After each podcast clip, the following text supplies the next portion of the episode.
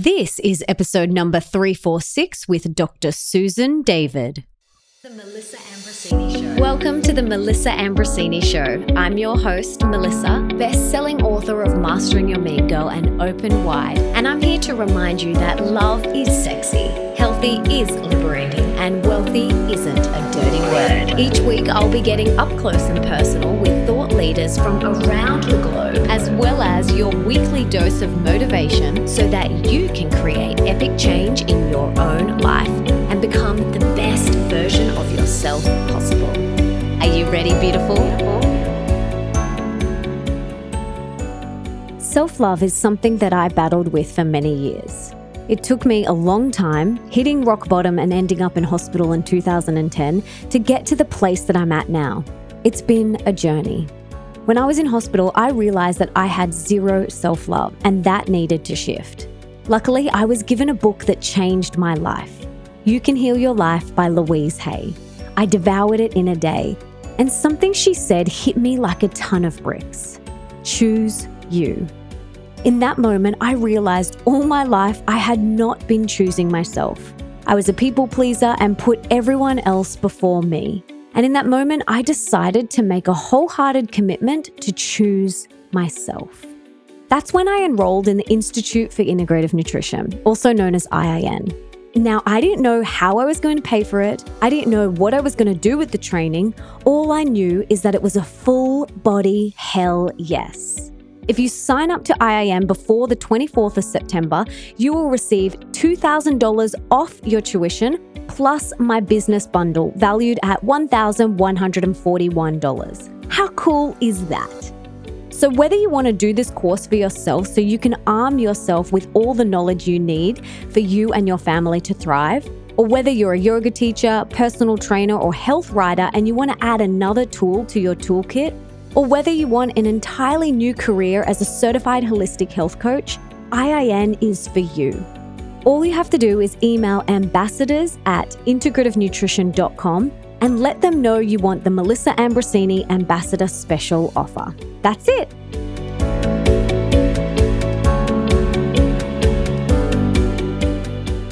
Dr. Susan David is one of the world's leading management thinkers and an award winning Harvard Medical School psychologist. Her number one Wall Street Journal best-selling book, Emotional Agility, describes the psychological skills crucial to thriving in times of complexity and change. Her TED talk on the topic went viral with over 1 million views in the first week of release. She is a frequent contributor to the Harvard Business Review, New York Times, Washington Post, Wall Street Journal, and guests on national radio and television. Named on the Thinkers 50 global list of the top management thinkers, she is a sought after keynote speaker and consultant, with clients that include the World Economics Forum, EY, United Nations, Google, Microsoft, and many other national and multinational organizations. Her focus is on defining and executing effective strategies, especially in the areas of engagement, high performance leadership, and cultural change.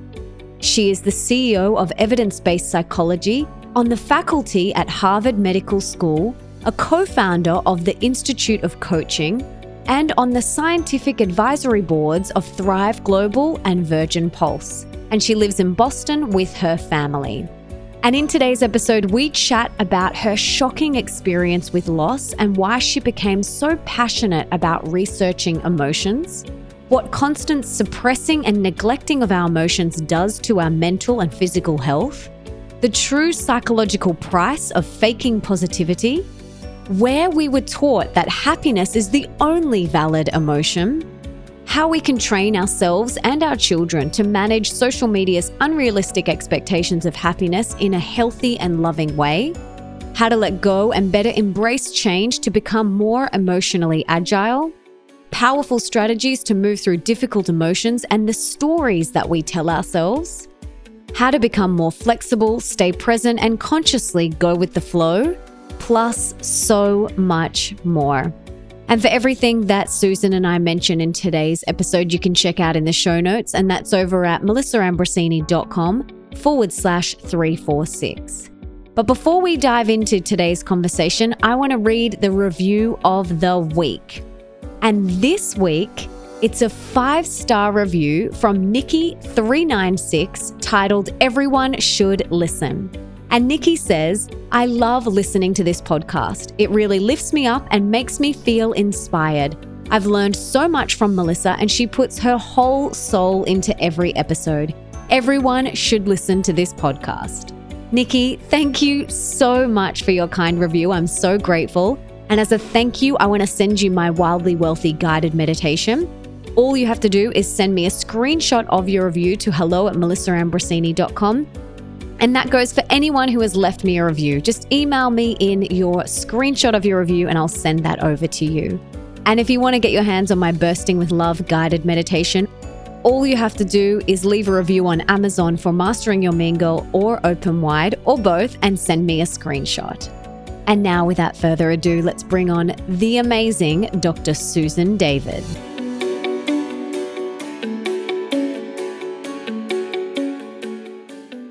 Susan, welcome to the show. I'm so excited to have you here.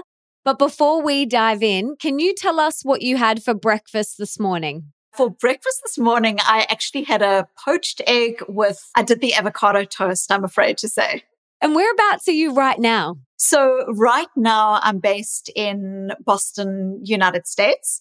But as I was saying before, I've got very strong ties globally. I was raised in South Africa, born in South Africa, uh, but I also lived in New Zealand and in Australia for many years. Oh, beautiful, beautiful.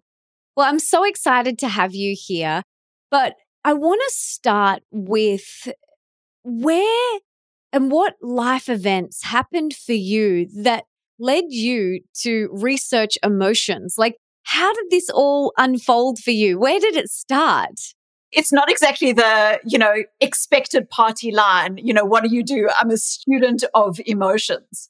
But yeah, I grew up as I mentioned, I grew up in South Africa and I was a white child raised into apartheid South Africa. So I grew up in a white community. And, you know, in many ways, when you grow up in that kind of basically oppressive society that essentially marginalizes and dehumanizes so many people, for me, from an early age, I started to become really, firstly, sad about what I was seeing and also started to question some of the narratives that we often have in society. And for me, as a white child growing up in a community that was committed to not seeing, to denial, I started to become aware of the role of emotions and how so often as human beings we engage in denial, in not seeing, whether that's not seeing ourselves, our thoughts, our emotions, and our stories, or not seeing other people. So that was my very early experience. But I first started to really come face to face with these ideas when at a 15 year old girl, my father was diagnosed with terminal cancer. And I recall my father dying on a Friday. And on the Monday, my mother, with, you know, really good intentions and in her own well of grief, she came to me and she said to me, you know, you should go to school because it's really important that we keep things structured and normal. And of course, she was raising three children and had just lost the love of her life. And I recall going to school on that Monday and the Monday became a Wednesday, became a Friday and the May turned into September, turned into November. And people would firstly very often just in my class and in my environment, not really talk about or even actively avoid the fact that I had gone through a completely devastating, life changing experience. So I noticed that with really good intentions, kids would come to school and they would not mention what they'd done with their fathers over the weekend because they were scared it was going to upset me. So there was this denial that I'd experienced as a younger girl, but now playing out in my own life. And I started to engage in this. When people said to me, How are you doing? I would say, I'm okay. you know, I became the master of being okay. And it feels like we live in a world that at some level values being okay, relentless positivity, positive affirmations, get rid of toxic, negative people in your life. In the workplace, being positive and just being okay and getting on with it.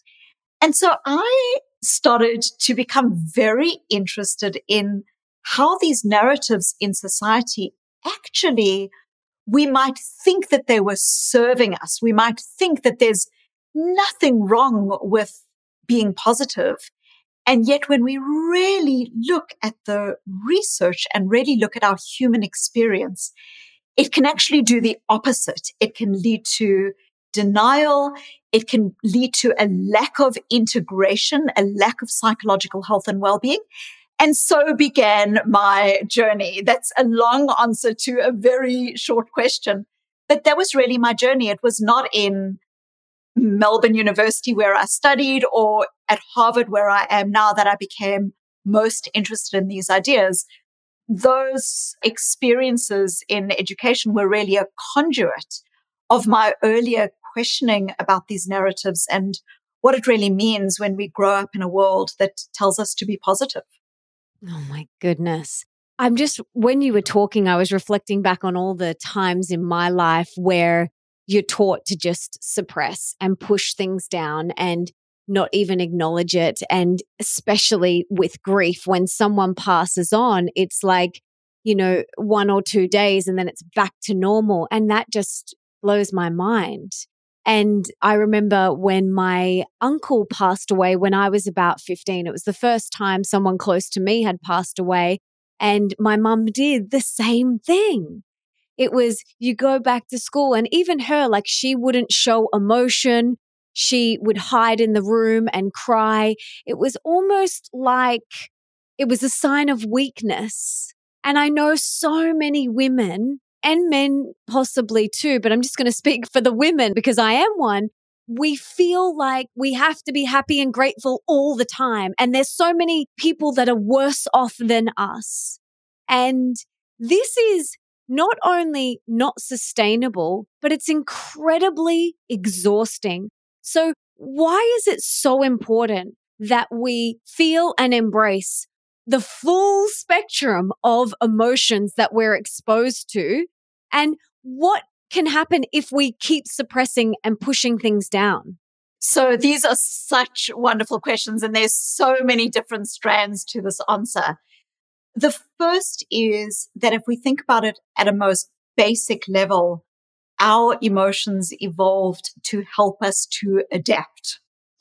So when we are experiencing, whether it's grief, anxiety, loneliness, sadness, anger, these are actually normal human emotions. And one of the first people who actually spoke about this idea of adaptation through this full range of human experience was none other than Charles Darwin. You know, Charles Darwin describes how our emotions have evolved for two main reasons. The first is to communicate with others. When we are in fear, when we need support, or when someone else is threatening us, we know that we need to now run away or do something different. But the other way that our emotions have evolved is to help us to communicate with ourselves. And what this can mean is if you are a parent who feels guilty, that you might be saying, gee, I value presence and connectedness with my child and I don't have enough of it. Or if you're in a work situation where you feel like you are just bored, you know, you're super busy, but you're bored because you're not growing anymore, that boredom can actually help you to ready yourself to do something different. Now, when we grow up in a culture that tells us that these emotions are bad emotions, what does it lead to? It leads to not being able to adapt or my terminology is this terminology around emotional agility. It leads to not being able to be agile. So I've come across countless situations where someone might say, you know, I'm bored in my job, but at least I've got a job. So many people would give anything to have my job. And so they just hunker down and get on with their job. And five years later, what have they done? They're still in the same job and they've lost those five years that they could have used to tweak, shape and understand. So what actually happens when we suppress our difficult emotions is, and this is not even going to when we try to fake positivity. This is just when we suppress our difficult emotions is that it actually stops us from being able to understand the signals that our emotions are sending to us about how we might be living in a way that is actually in dissonance with who we want to be with our values. So that's on a, you know, more macro level. On a more day to day level, we know that when people push aside difficult emotions, when they say things like, I feel sad, but I shouldn't be sad. They start engaging in comparative suffering. You know, I'm sad, but I'm not as sad as someone else. Therefore, I don't have a valid reason to be sad and I push it aside. What it actually does is there's this really interesting rebound effect that happens. We've all had that experience. And I talk about this in my TED talk on emotional courage. If you push aside emotions, it's not like the emotions just go away. Usually what happens is they actually do the opposite. They become amplified. Psychologists call this emotional leakage. It's a little bit like you've got a delicious piece of chocolate cake in the refrigerator and you try not to think about it. And it doesn't work. You know, the more you try not to think about it, the more it takes outsize uh, proportion in terms of the way you're focusing on it. And so we know that this happens. We try to push these emotions aside, but it doesn't work. And, you know, as I say, that's not even going to now trying to fake positivity, which we can explore if that's of interest. But the, the psychological cost of faking positivity is really interesting and and I think at a, a, very fascinating level actually lowers our resilience as human beings. Okay, so but isn't there an element of faking it till you make it? If you experience sadness and you are about to go into a job interview, because, you know, and that job is important and you're sad because you've just had a fight with your partner or spouse.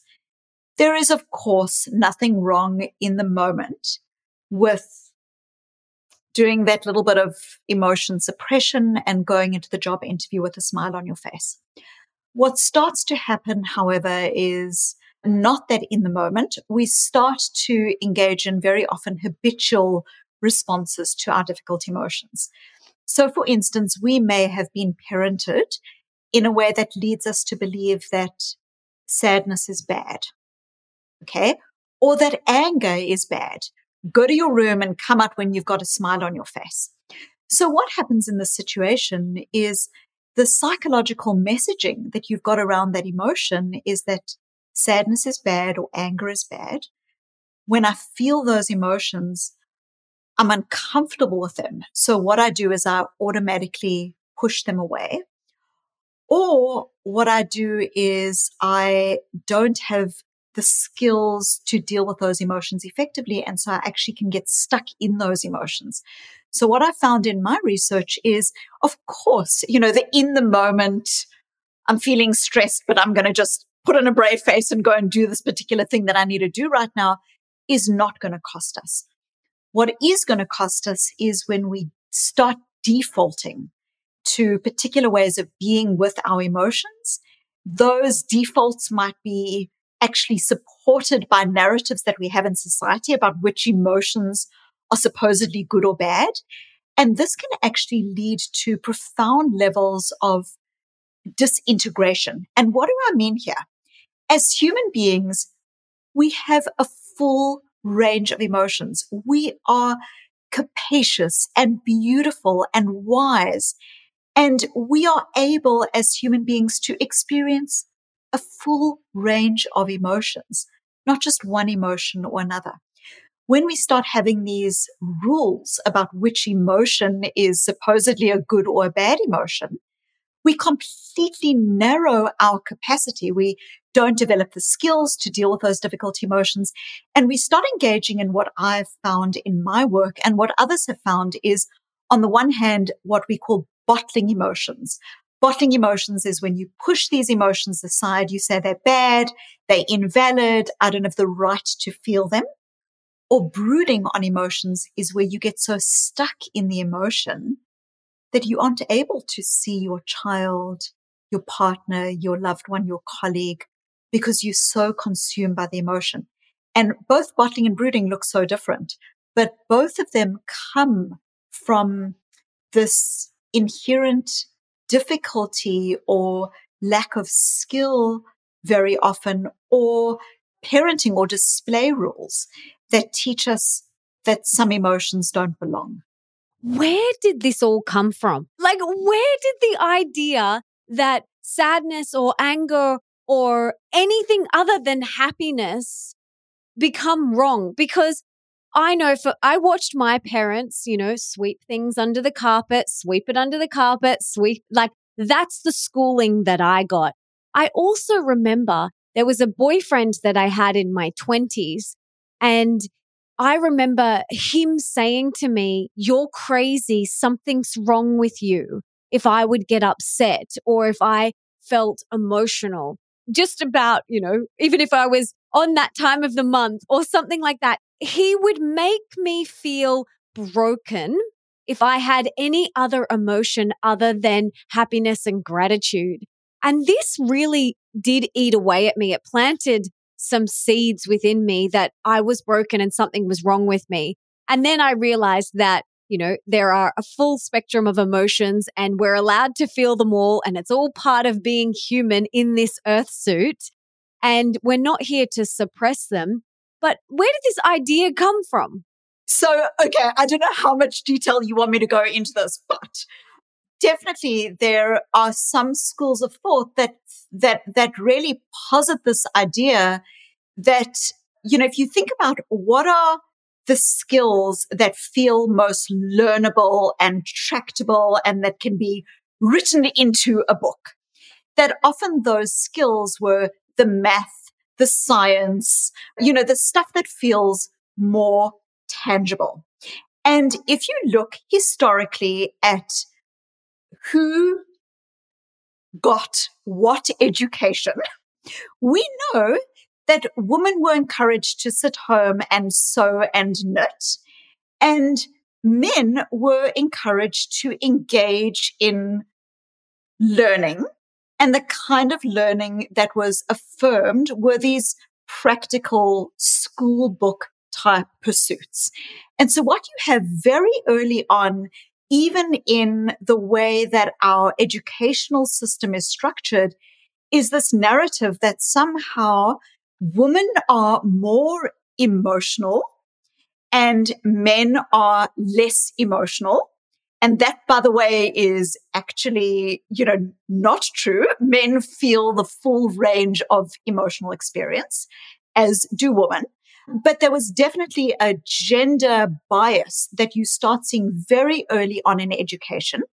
We've also found in studies that when people talk to their girl children, that they tend to be much more focused on how did you feel today? You know, how did you feel? How did you feel when that person did that? What's going on with your feelings? There's much more of this focus on emotionality and feelings we tend to talk to our boy children with more of a focus on task. What is it that you did today? You know, what did you achieve?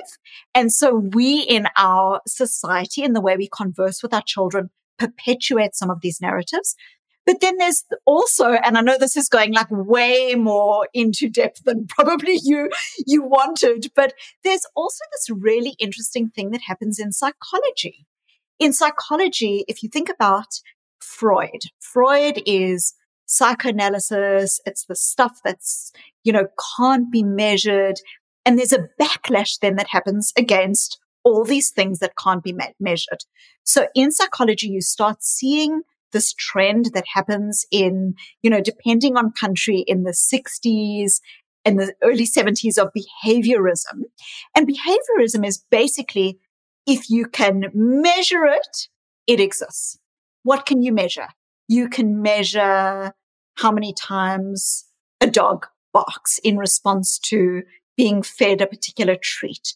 You can measure output, things like goals and performance and checklists.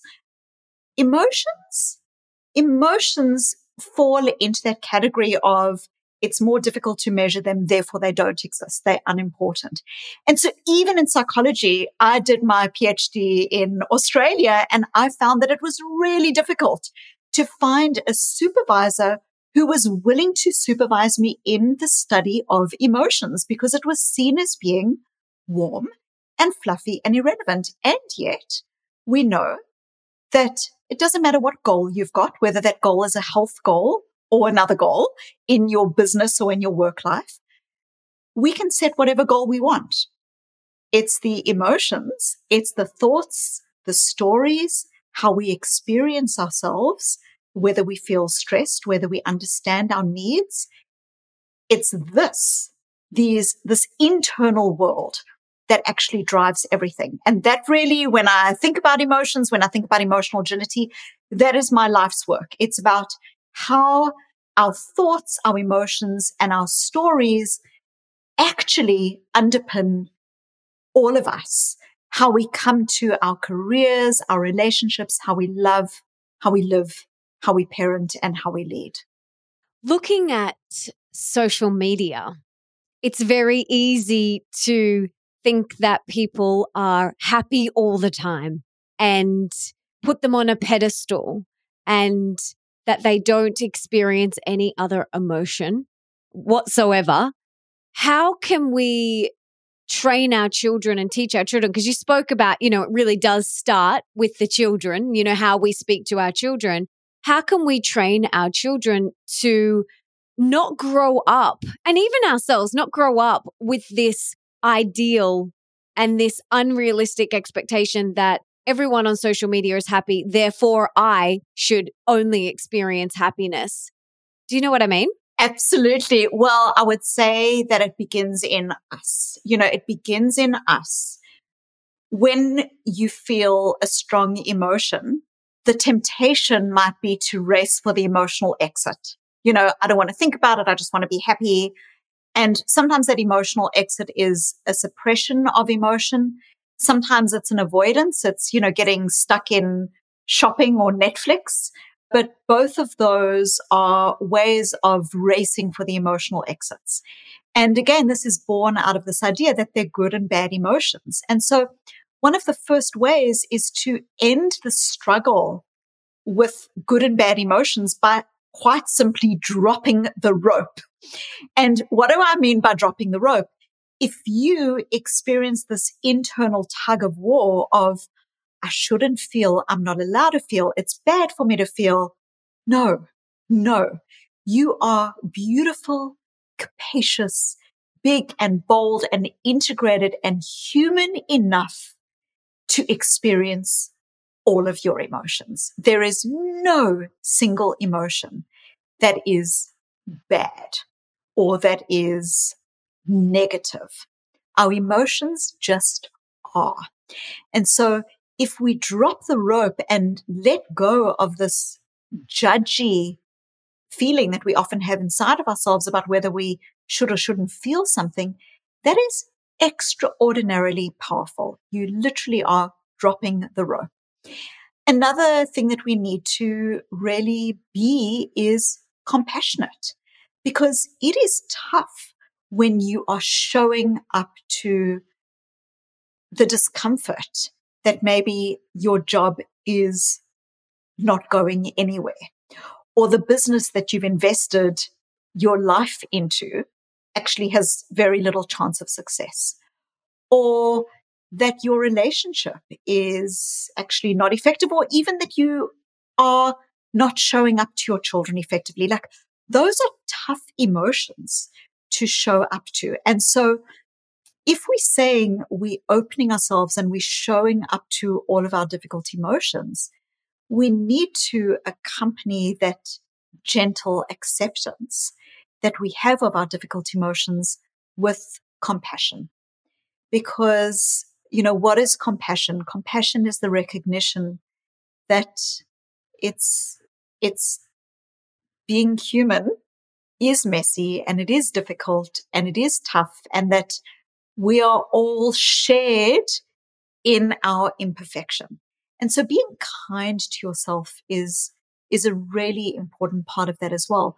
But another critical part of that, and we, we can explore, you know, what that looks like in parenting, but another critical part of this is I often think of emotions as data, but not directives. What do I mean? They are data because what I'm really proposing is not just that we are like, oh, I feel angry. I'm going to open my heart up to the anger, but actually something far more powerful and far more profound. And this is that if you imagined a piece of paper and you wrote on that piece of paper, angry, sad, lonely, anxious, bored. And then you turned the piece of paper over. And a lot of times people might think, now I'm going to ask that we write the positive, something positive. No, no.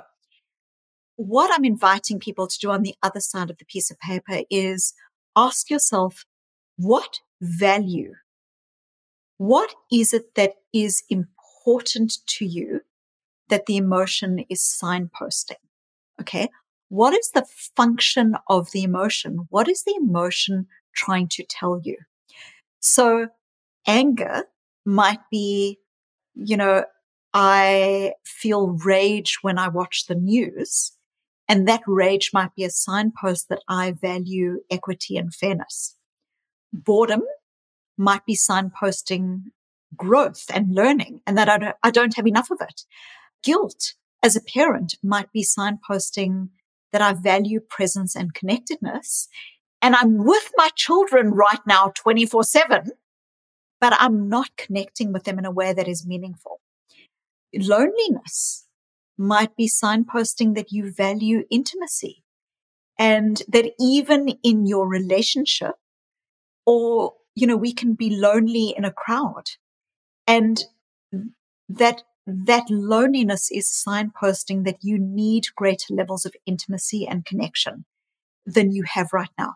And you can see that that is really powerful. You aren't saying, Oh, I just need to deal with this difficult emotion. Actually, what you're saying is those emotions are data that signpost something that is truly important to me and that I can learn from and that's going to help me to shape my life in a way that is more meaningful and agile and adaptive and healthy. There's so much growth when we just go digging, you know, and peel back the layers and look for those signposts. There's so much growth in that. And yeah, I love that. Thank you for sharing that. I love your TED talk by the way, your books and everything that you share. It's it's so powerful. I want to talk about embracing change because I, I'm someone who loves order, who loves order in my home, who loves order in my business. I love things to go my way. So, and I know that I'm not alone in that. So, how can we embrace change more and be more flexible in those moments? So I think, you know, what I've already pointed to that's really important is this idea of emotions as data. A second thing that I would say is that sometimes when I talk about emotions as data, people say things like, well, you know, if I'm going through change, how does that, you, you, know, sometimes I get, I get stuck in the difficult emotion. So, you know, I'm going through change, but I've got this thought that says to me, you know, you, you should put your hand up for the job, but the voice inside that causes you to shut down is the, I'm a fraud or I'm not going to get it or it's going to be difficult. It's going to be tough. And so what happens is, you know, when I reference this idea of emotions are data, not directives, what I'm really meaning here is that our emotions signpost what is important, but we want to be really careful not to believe our emotions and our thoughts as fact. So the first part of being emotionally agile is showing up to our difficult emotions.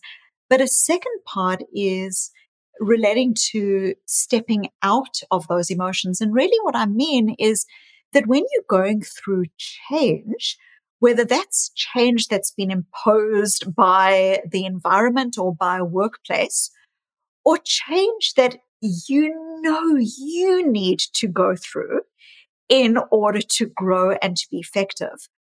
That it's, it's very important to recognize that we have so many thoughts every day or emotions and the emotions may be thoughts like, I'm not cut out for it. Emotions might be emotions of fear or anxiety. And then there are also the stories that we tell ourselves. And some of the stories were written on our mental chalkboards when we were five or six years old.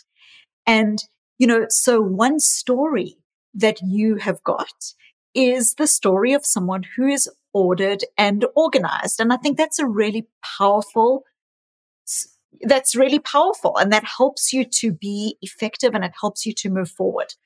But sometimes the things that hold us back are the stories that say, you know, I'm not cut out for change or I'm not creative or, you know, I've come this far in my career, but I'm not that kind of person.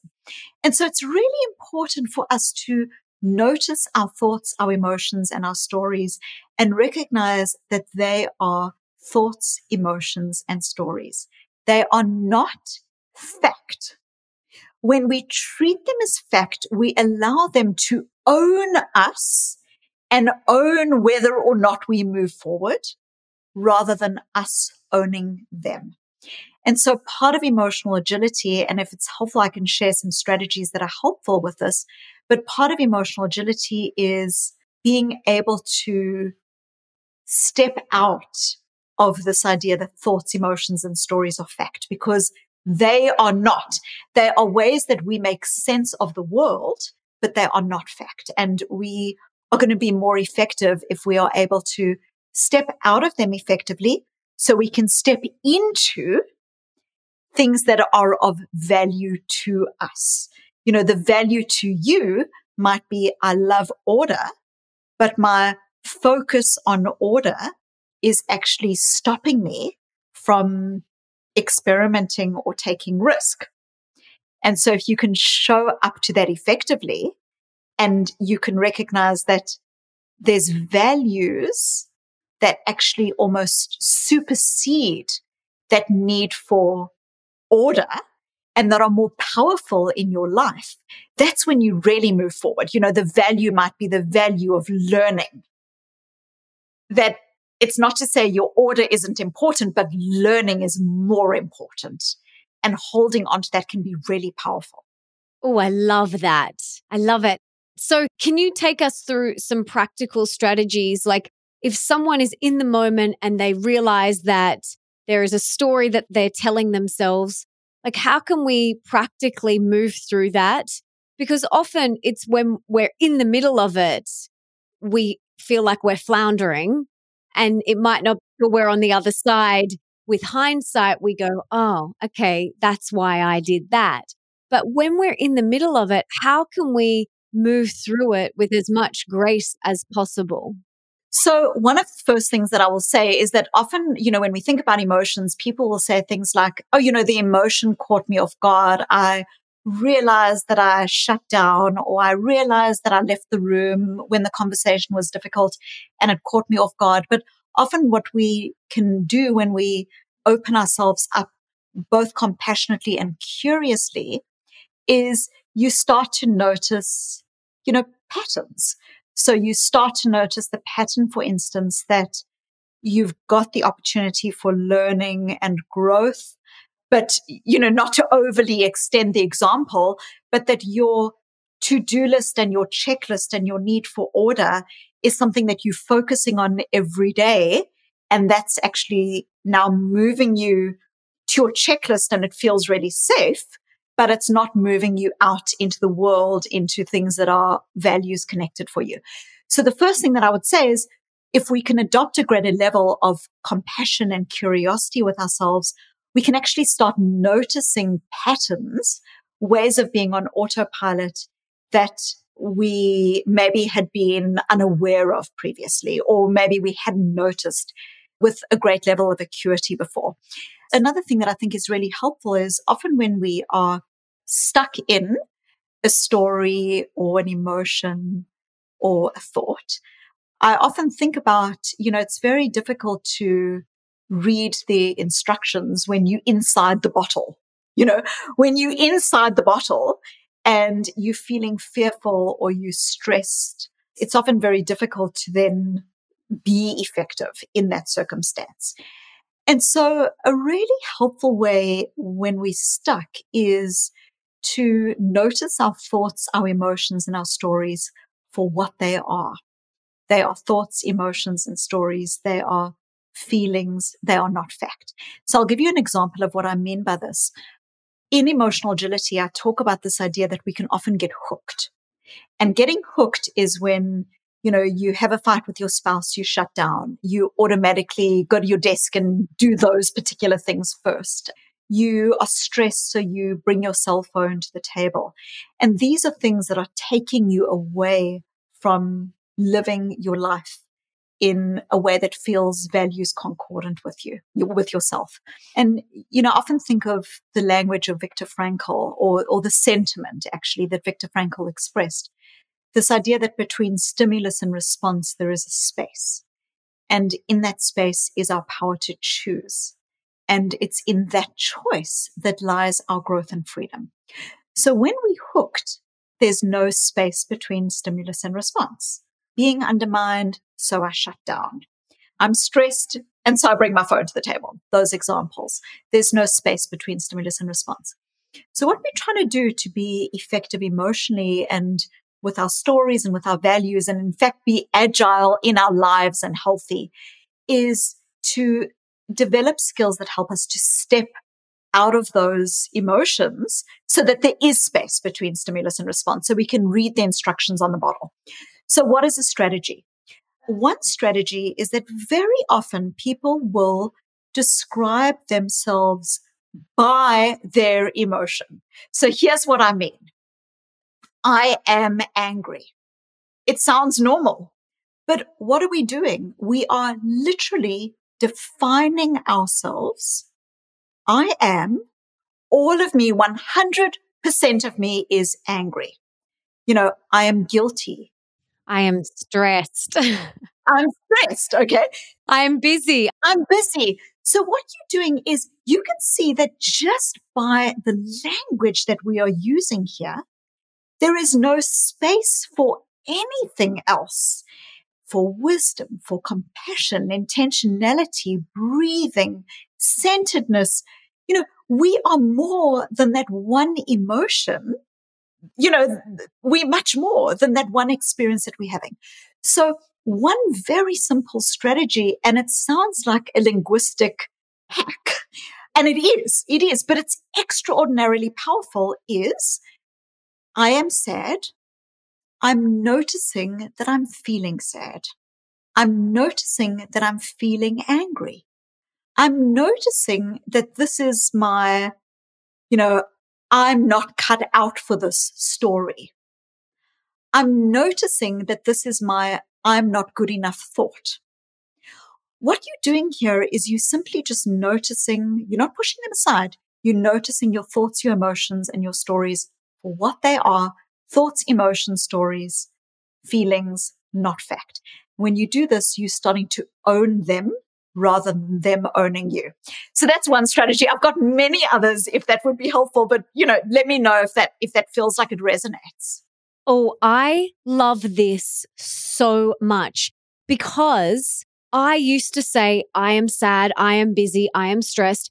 Then I worked with a therapist and he taught me to change the language to there's a little part of me that is sad, but I like this even more because it is, I'm noticing there's sadness or I'm noticing there's anger or I'm noticing there's loneliness. I like that so much more than even there's a little part of me that is sad or because that still makes it feel like it's part of me, it's in me, where the noticing is the observer and it feels more empowering and like I can do something about it as opposed to, oh, it's in me, it's part of me.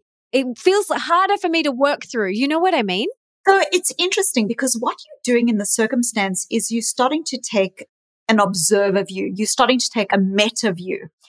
And perspective taking is one of the most powerful ways we can be in the world. When we empathize with others, what are we doing?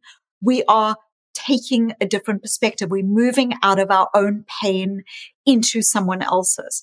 When we perspective take, it gives us the breathing room to do things differently. And so I am noticing you can see what you're starting to do. You're not denying, but you are almost like helicoptering above your experience. And it's so fascinating when I trained as a psychologist and, you know, when I've worked in organizations and with individuals, it's really interesting when people are feeling stuck. You can sometimes say to the person, what do you think you should be doing in this situation? And the person says, I've got no idea. That's why I'm paying you. You know, like that's why I'm speaking to you. I've got no idea. And that the situation could be a tough job situation or a relation. It could be any situation. Okay. So the person says, I've got no idea. I'm completely stuck. I've got nothing. I've got no solutions. I've got no suggestions. You then say to the person, let's just for a moment invite someone in an imaginary way into this conversation. Let's invite into the conversation someone who you know is wise, who loves you, who has your best interests at heart and who, you know, really exudes a sense of both wisdom and caring. What do you think that person would suggest you do in the situation? And it's absolutely fascinating because it's the same person, it's the same situation. But now, because they are perspective taking, they're inviting a different view into the conversation. They're like, oh, they would tell me to do this. They would tell me to have a difficult conversation. They would tell me to, you know, a hundred suggestions. But what have you done? You've just engaged in perspective taking, and we can do that for ourselves. Mm, I love that. That is such great advice.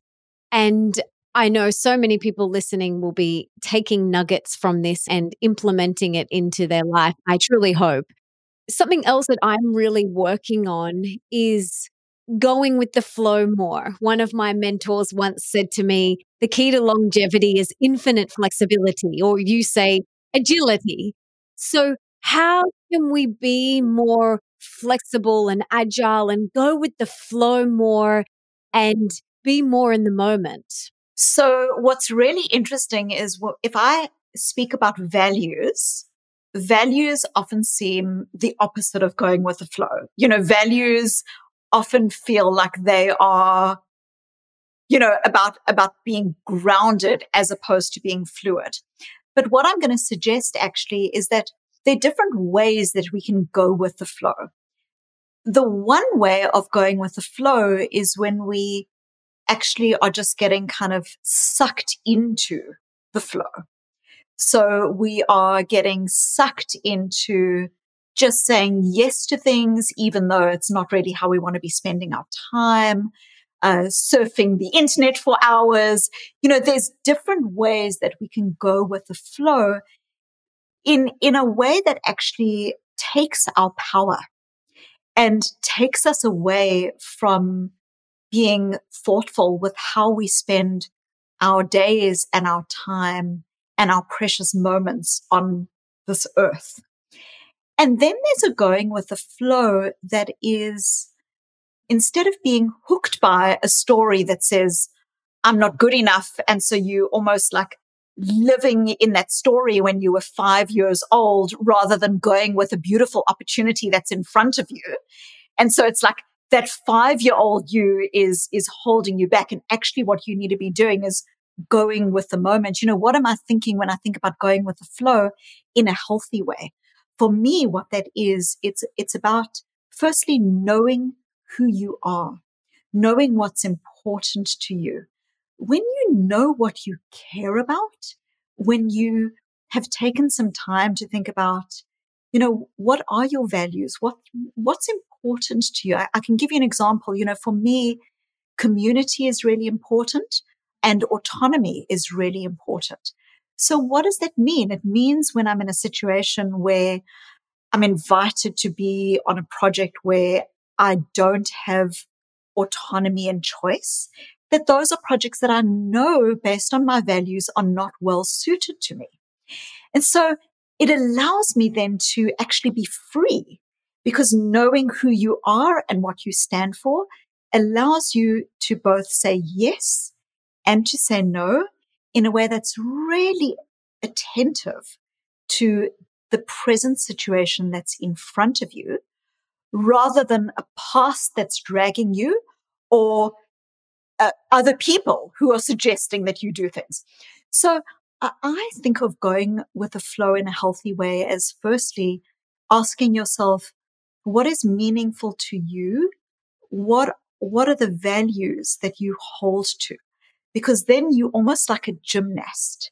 You stepping onto the mat, you've got that inner core knowing what's important to you, and it actually protects you from social contagion, self comparison, and and going through you know in, into the flow in unhealthy ways. The other thing that I would suggest in this context is that often we think about you'd spoken about change earlier, and we think about change as being we've just got to, you know, in order to make big change, we've just got to sell up and go live on a wine farm, or we've got to make radical changes to our lives. And I think that that is actually, in a general sense, not true or not helpful for us as humans. I, you know, when you look at the research, yes, there may be people who can just give up everything and throw in the security of a paycheck in order to do something different. But actually, when we look at powerful and lasting change for us as human beings, we know that that change is actually very often made in the tiny tweaks. It's the small changes. If you think about a sailboat and you steer that sailboat two degrees, two degrees, two degrees, you land up in a very different area of the bay or a very different part of the ocean. So a two degree change, actually what I call a tiny tweak is very powerful. And so I think that part of going with the flow is not simply about saying, Oh, you know, I'm open for anything. It's actually about saying, you know, who do I want to be in the situation? What is important? And what are small tweaks that I can make here that help me to go with the flow in a way that's effective? What are small opportunities that I can say yes to? What are ways that I can connect with people that I might not have connected with before? I think those are ways that we can go with the flow, but in a way that is meaningful and, and values connected. Yeah, I love that. It's often those little things, those little shifts that we make that really have such a big impact. And in my second book, it's called Open Wide, a radically real guide to deep love, rocking relationships, and soulful sex. And chapter four in that book is all about understanding your core values. Because in the context of the book, I talk about when you know your core values, you can then call in a life partner who is aligned on those same values. And in the context of what we were just talking about, when you know your core values, you're able to stay on your path. You know, you're able to stay in your lane and not be looking left and right and seeing what everyone else is doing.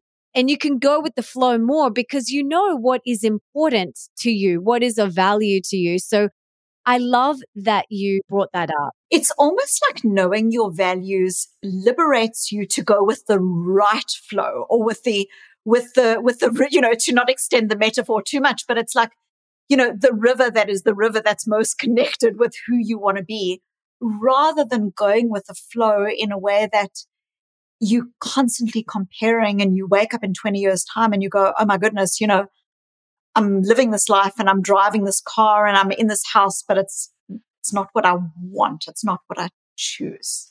Mm, exactly. Exactly.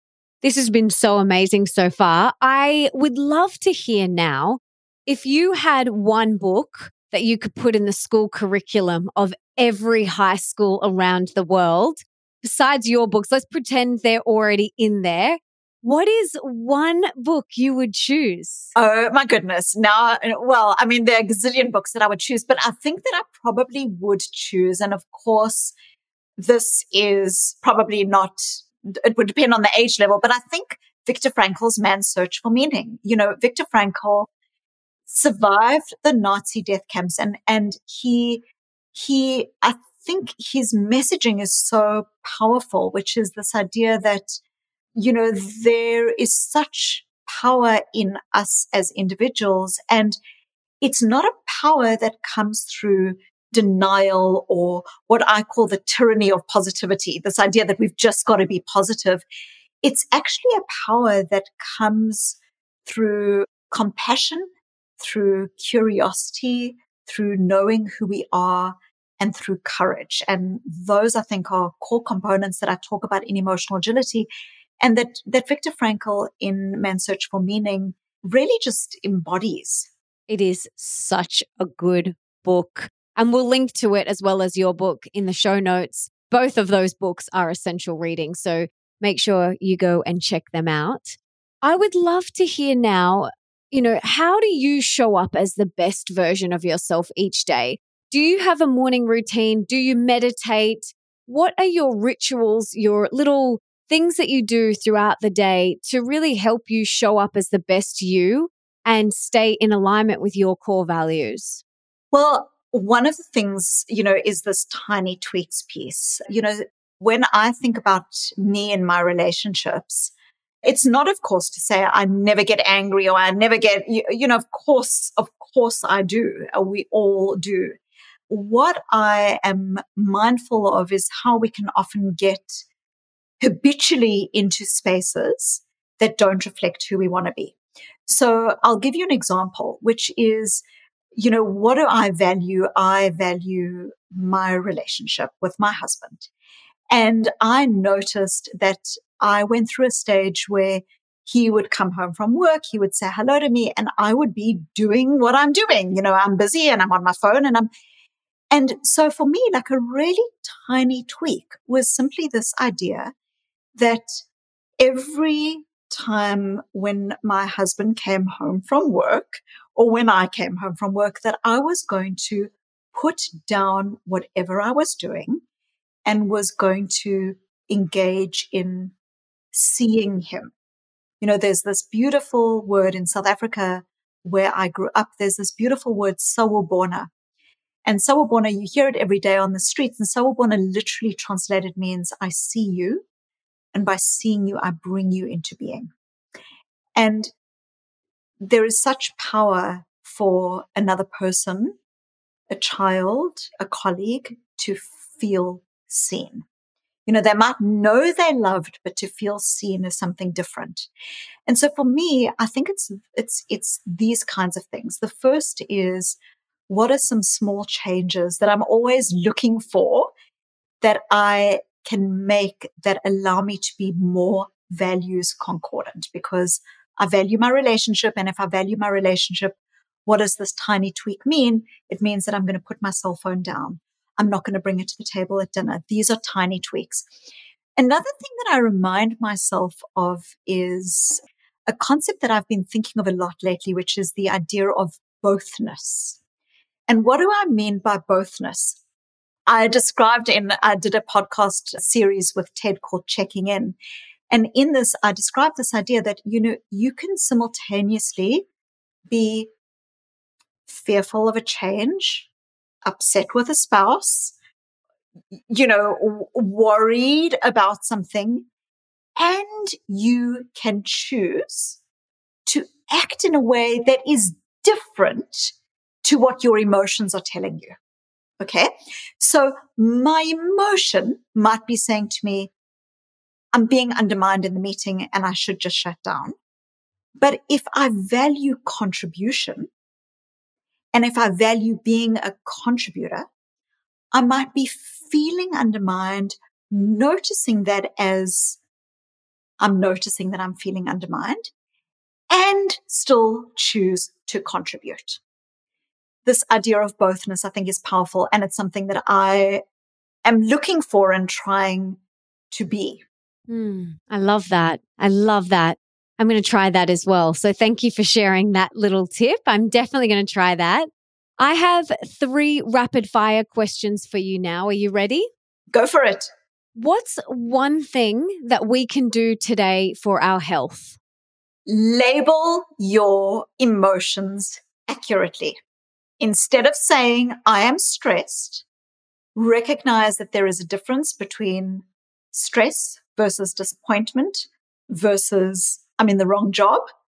When we label our emotions accurately, when we say not what is the umbrella emotion, but what are two other emotions that might, I might be experiencing, what it does is it allows us to understand the cause of the emotion and what it is that we need to be doing. Why do I connect that with being important for health? Because no matter what change you're trying to make in your life, if you say something like, you know, I'm stressed, but actually the emotion that's underneath it is, I'm exhausted. We can't do anything with stress, but exhaustion, we know that when we label our emotions more accurately, it starts to help us to say, ah, what do I need to do? What do I need to put in place to take better care of myself in this situation? When we label our emotion as stress, but actually the emotion that's underneath that is, I feel unsupported.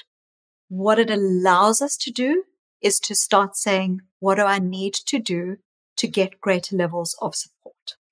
And this is really, you know, this is what in psychology we call emotion granularity or emotion differentiation. Often what we do is we go to this umbrella label, but we know that when it comes to health, to relationships, workplace, it doesn't matter what the realm is in our lives.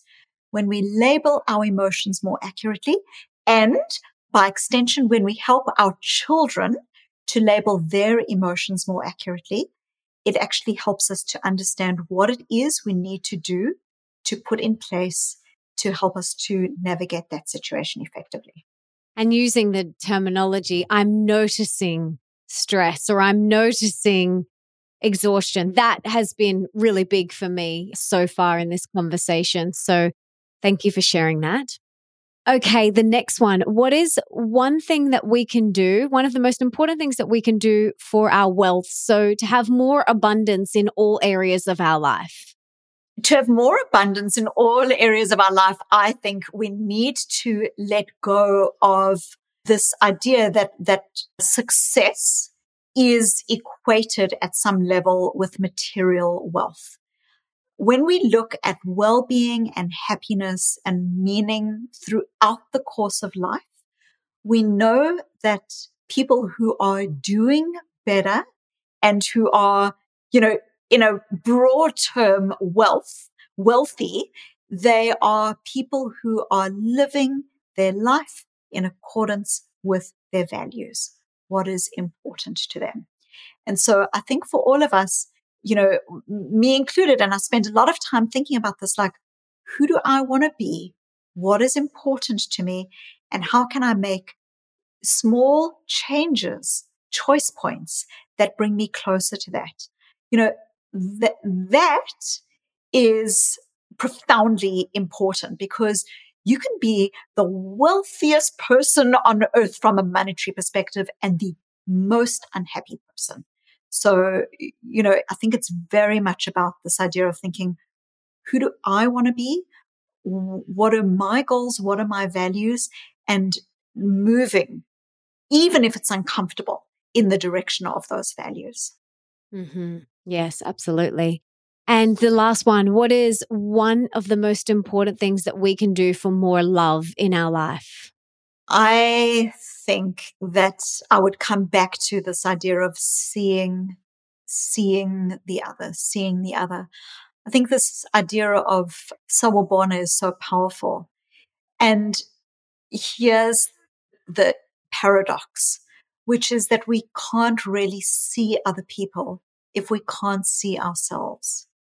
It's very difficult to love another person if we can't love ourselves. You know, internal pain always comes out. It might come out in an argument. It might come out over the dinner table, or it might come out in shrinking our lives and then shrinking our relationships. So I think, you know, the more we can generate greater levels of kindness to the self, curiosity, you know, why am I feeling this? Why am I thinking this? And courage, because, you know, sometimes we need to move in ways that are courageous and, and that feel uncomfortable to us. I think the more we can do that for ourselves, the more we sawubona ourselves, the more we are able to actually show up to other people. Mm, I love that. Sawubona. Am I saying it correctly? Sawubona. Ah, I love that. This has been so powerful and beautiful, Susan. I'm so grateful. Is there anything else that you want to share? Any last parting words of wisdom or anything that you wanted to talk about that we didn't get to ask you about right now? I think for me, one of the things that I'm thinking about a lot is, of course, the times we are in right now, you know, they're challenging. And it can be very easy in challenging times to you know, feel like we just have no power and basically for the narrative of the times to color everything.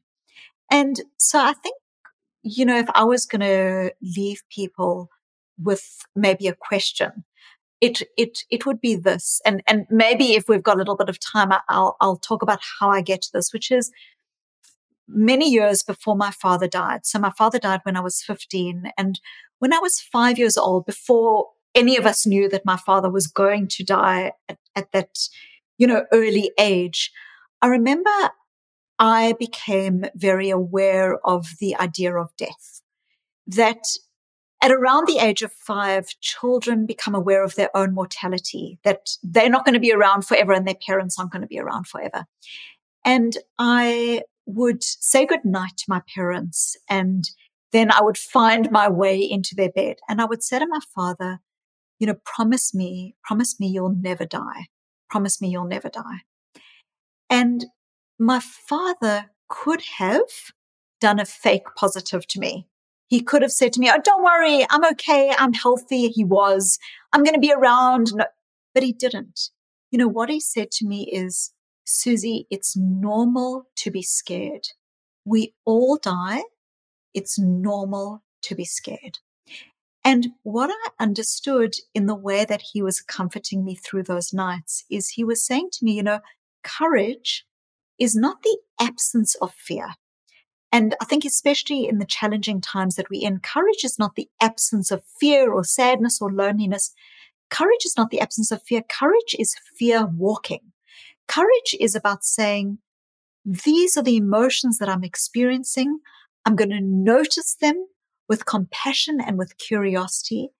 And I am still going to move in the direction of what is meaningful in my life.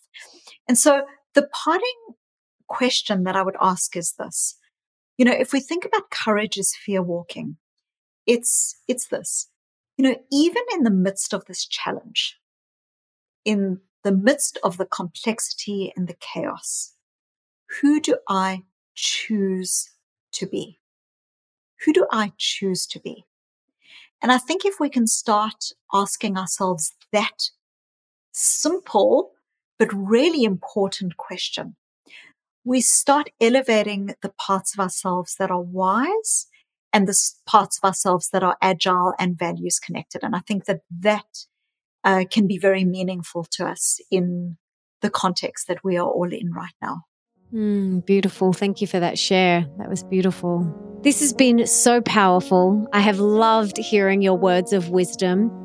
I will link to everything in the show notes. You have helped so many people with your TED Talk, which had around 7 million downloads, which I loved, by the way. We'll link to that in the show notes as well. Your books, everything that you do, you serve so many people, you help so many people. So I want to know what I and the listeners can do to serve you. How can we give back to you today? I, the only thing I would say is love. You know, love, love. It's so easy to be in judgment with ourselves. It's so easy to be in judgment with others and love. You know, that's it because love love ultimately is everything. Yes, absolutely. Beautiful note to end on. Susan, thank you so much for being here, for all of your wisdom, and for sharing with us so openly and honestly today. It's been such a pleasure. Thank you. Thank you. I love being here. Thank you. Wasn't that awesome? She is just a wealth of knowledge. I got so much out of today's episode. And if you did too, please subscribe and leave me a review in iTunes or on your podcast app, because that means that we can inspire and educate even more people together. And also means that you could potentially be the review of the week for next week, which is pretty awesome.